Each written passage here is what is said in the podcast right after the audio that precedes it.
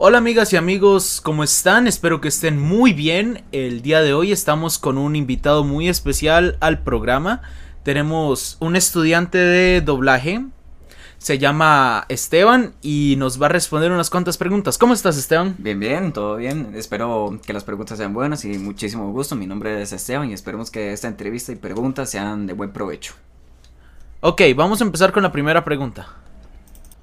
Bueno, ¿has encontrado alguna dificultad al momento de hacer algún doblaje o alguna práctica profesional? Si es así, ¿cuál?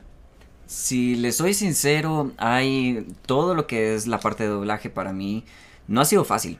Obviamente uno tiene sus variaciones a la hora de hablar y todo lo que se pueda pensar. A veces uno siente que cuando graba para un personaje X se le va un poco la voz o intenta quedarse sin saliva para poder hablar. Entonces hay a veces que se me dificulta a mí, pero siempre logro sacar lo mejor para que el personaje quede bien y no tener esos fallos con los cuales me han dicho que hay que arreglar y todas esas cosas que se dificultan. Ah, ok, excelente, excelente. Entonces básicamente lo que haces es que cuando algún personaje requiere mucha concentración de voz tenés que practicar, me imagino. Exactamente, porque a veces hay que hacerlo muy graves, hay que cambiar emocionalmente para entrar en contacto con ese personaje, seguirle los pasos y todos los cambios que requiere ese personaje es lo que hace que a veces se dificulte mucho, pero es lo que se está cambiando y lo que estoy cambiando para poder hacer que esos personajes que me den o en un personaje en concreto yo pueda hacerlo bien y dar que ese personaje sea muy bueno. Ok, te tengo una segunda pregunta. Eh, ¿Cuál ha sido el personaje más divertido que te ha tocado doblar por diversión? Tenemos que aclarar que Esteban sigue siendo un estudiante y no ha doblado ningún personaje de forma oficial. Entonces ha hecho prácticas y quiero saber cuál es el personaje que más te ha divertido doblar. Y que nos cuentes una anécdota de, por qué fue el más divertido. De los que eh, me han dado para mí para doblar, graciosamente ha sido el personaje de Kimetsu no Yaiba, que es Tanjiro Kamado, intentando entrar en el personaje tanto emocionalmente como sus partes de enojo y sus partes tranquilas. Es gracioso porque a veces cuando intenta llorar, lo que busco es siempre buscar olor a cebolla para poder sentir un poco de esa presión y esas lágrimas para poder sacar ese personaje que cuando esté llorando pueda decir bien cada palabra. No sé si tú como también como actor has vivido una experiencia así con unos personajes. Pues sí, en realidad sí he vivido varias experiencias así, doblando a, a Shinji en Evangelion por práctica, ¿verdad? Profesional. Eh, estaba en el robot y en ese momento decidí golpearme el dedo meñique del pie, me quité el zapato y todo en el estudio y me lo golpeé. Y el grito que hice fue el grito que pegué por... Por eso, porque me golpeé el pie. No. Entonces ahí fue ahí fue como hice ese grito tan potente. No, oh, qué bueno estuvo eso. Ok, te tengo una, otra pregunta.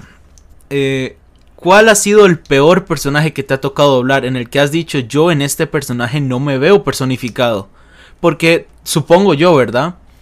Has, que has tenido personajes en los que no, con los que no te identificas para nada. O personajes con los que sí te identificas para algo.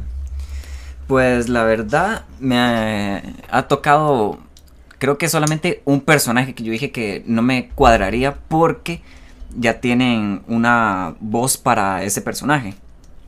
Y como que a veces como que no encajaba tanto por el tono de voz que yo intentaba dar. Que es en el mismo Kimetsu no Yaiba, que es el pilar de la llama Kyoro Rengoku.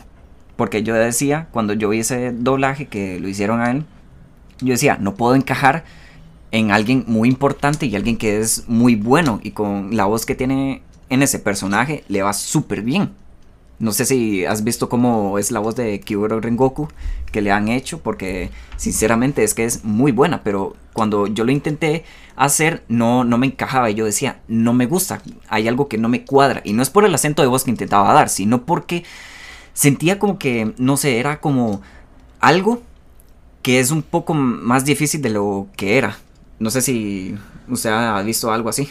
Sí, que no lograbas captar el tono necesario ni tener la personalidad para darle voz a ese personaje. Sentías que tu voz simplemente lo iba a empeorar. Exactamente. Sentía que más bien iba a ser como un pilar villano. No sé si me entiendes, porque... Sí, intentabas hacer una voz grave, pero te salía no una voz buena, sino una voz de villano. Ajá. Y se intentaba, y se intentaba hacer mi voz normal, así que es normal, sentía como que, no sé, se escuchaba como muy niño. Como darle un pilar, siendo así un adulto, como era como muy niño, sentía muy niño.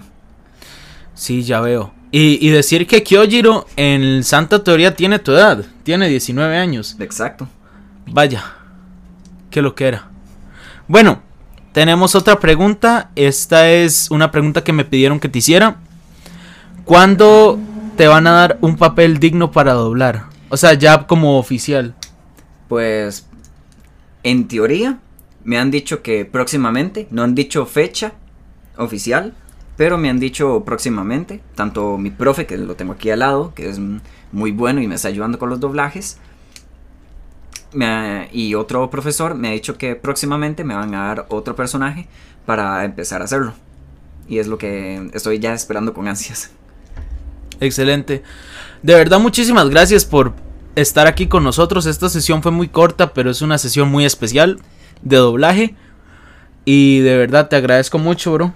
Muchísimas gracias por la invitación a esta entrevista. Me, gustó mucho, aunque sea cortita y todo, por lo menos para describir todo lo que se hace en y dar, a, dar, a, conocer el mundo del doblaje. Exactamente. Que es muy importante. Sí, muchísimas gracias por eso. Muchísimas gracias a ustedes por escuchar y a Esteban por estar acá.